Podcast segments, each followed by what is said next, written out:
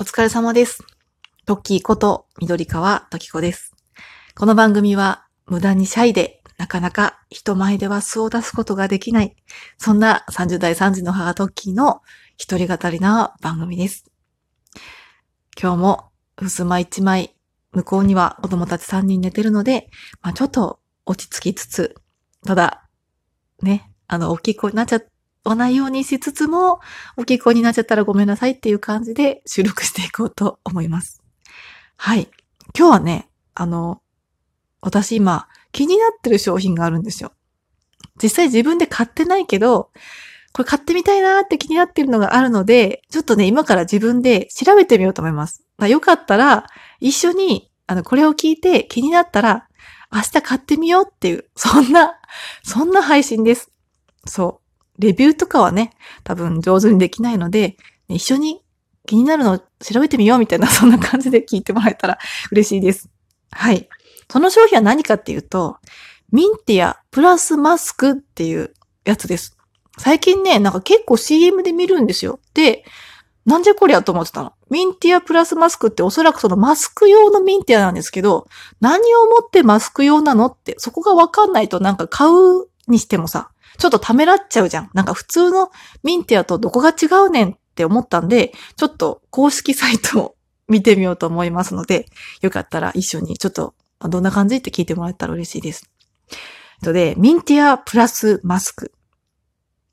キャッチコピーが、マスクの時も私に香るだそうです。えっとね、詳細読みますね。ニューノーマルの時代にふさわしいニューミンティアを、マスクをつけることが日常になった今、自分のために爽やかな香りを楽しんでほしいから。マスク着用時、香りをプラスして楽しめるミンティアマスク、ミンティアプラスマスクが新登場。弾けて広がる爽快な香りが新時代のマスクシーンを彩ります。ということで、公式サイトにはそういう風に書いてあります。とね、ポイントがね、3つぐらい載ってるのでちょっと読み上げてみますね。ポイント1。カプセルが弾けて広がる香り。独自設計のカプセルを配合し、カプセルが弾けることで、口の中から鼻腔までふんわりと心地よく爽快な香りが広がります。なるほどね。鼻腔までふんわりと心地よく広がるってとこがポイントなんでしょうね。きっとね、口の中だけじゃなくて鼻に抜ける香りが特徴ということで。次、ポイント2。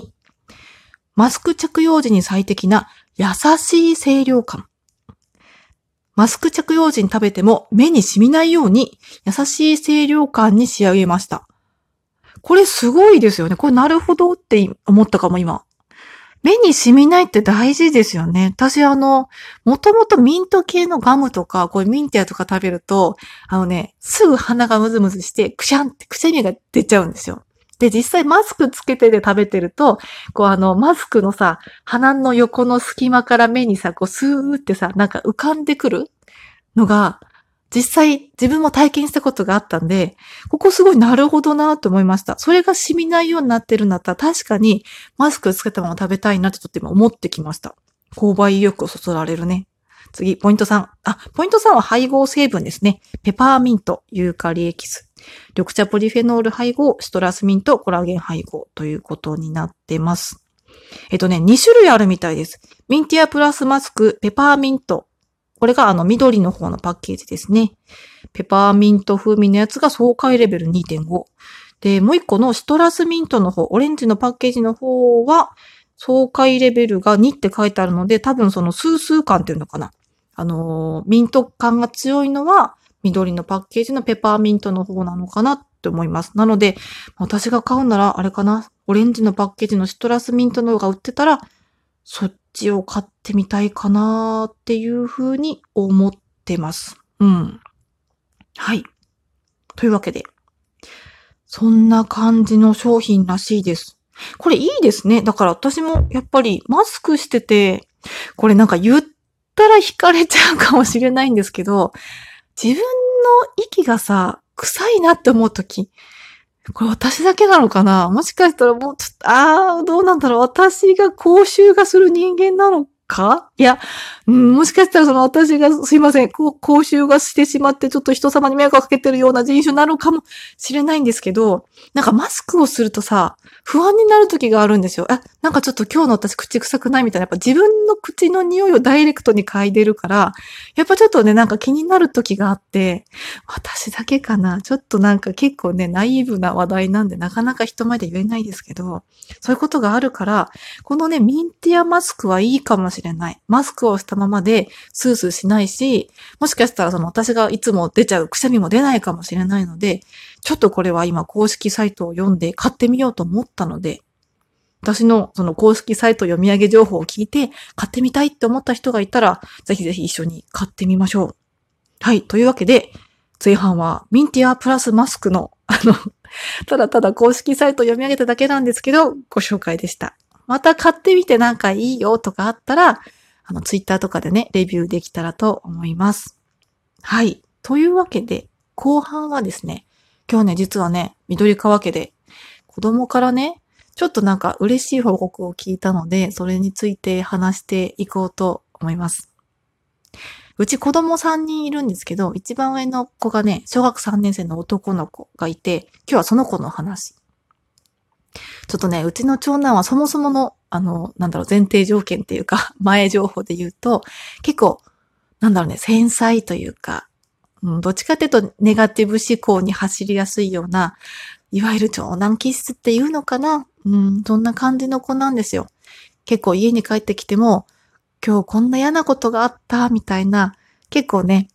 でもまあ、大人でもそうかな。あの、愚痴を言ってスッキリしたいとか、とこがあると思うんで、結構こう、お母さんが心配しちゃうような、そんな情報を結構こう、母に言ってくれるようなね。まあもちろんそれだけではないんですけど、そういうことが最近結構多かったりしたので、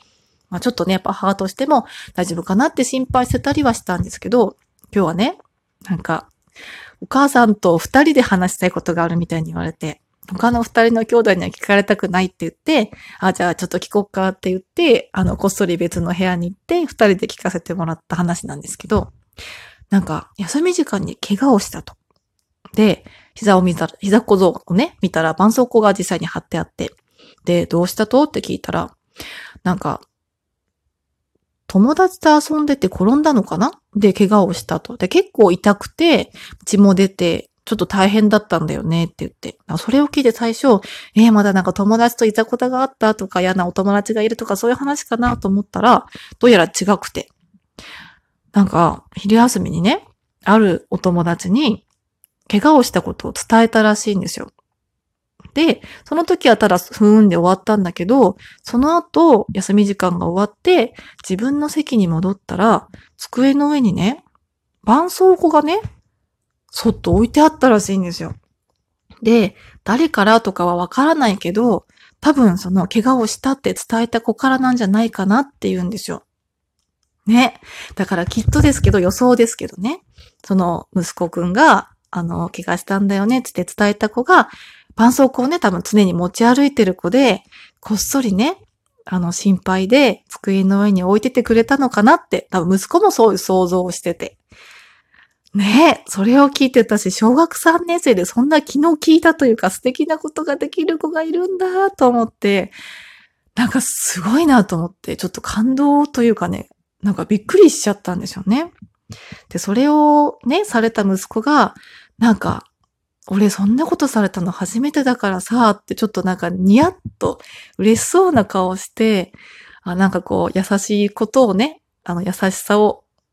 受け取ると、やっぱりこっちも優しい気持ちになるんだろうなと思って、やっぱり優しくされるってことが、こう、そういう自分も人に優しくできるってことにつながるんじゃないかなと思って、なんかすごいほっこりした気分になった、そんなお話を今日は聞きました。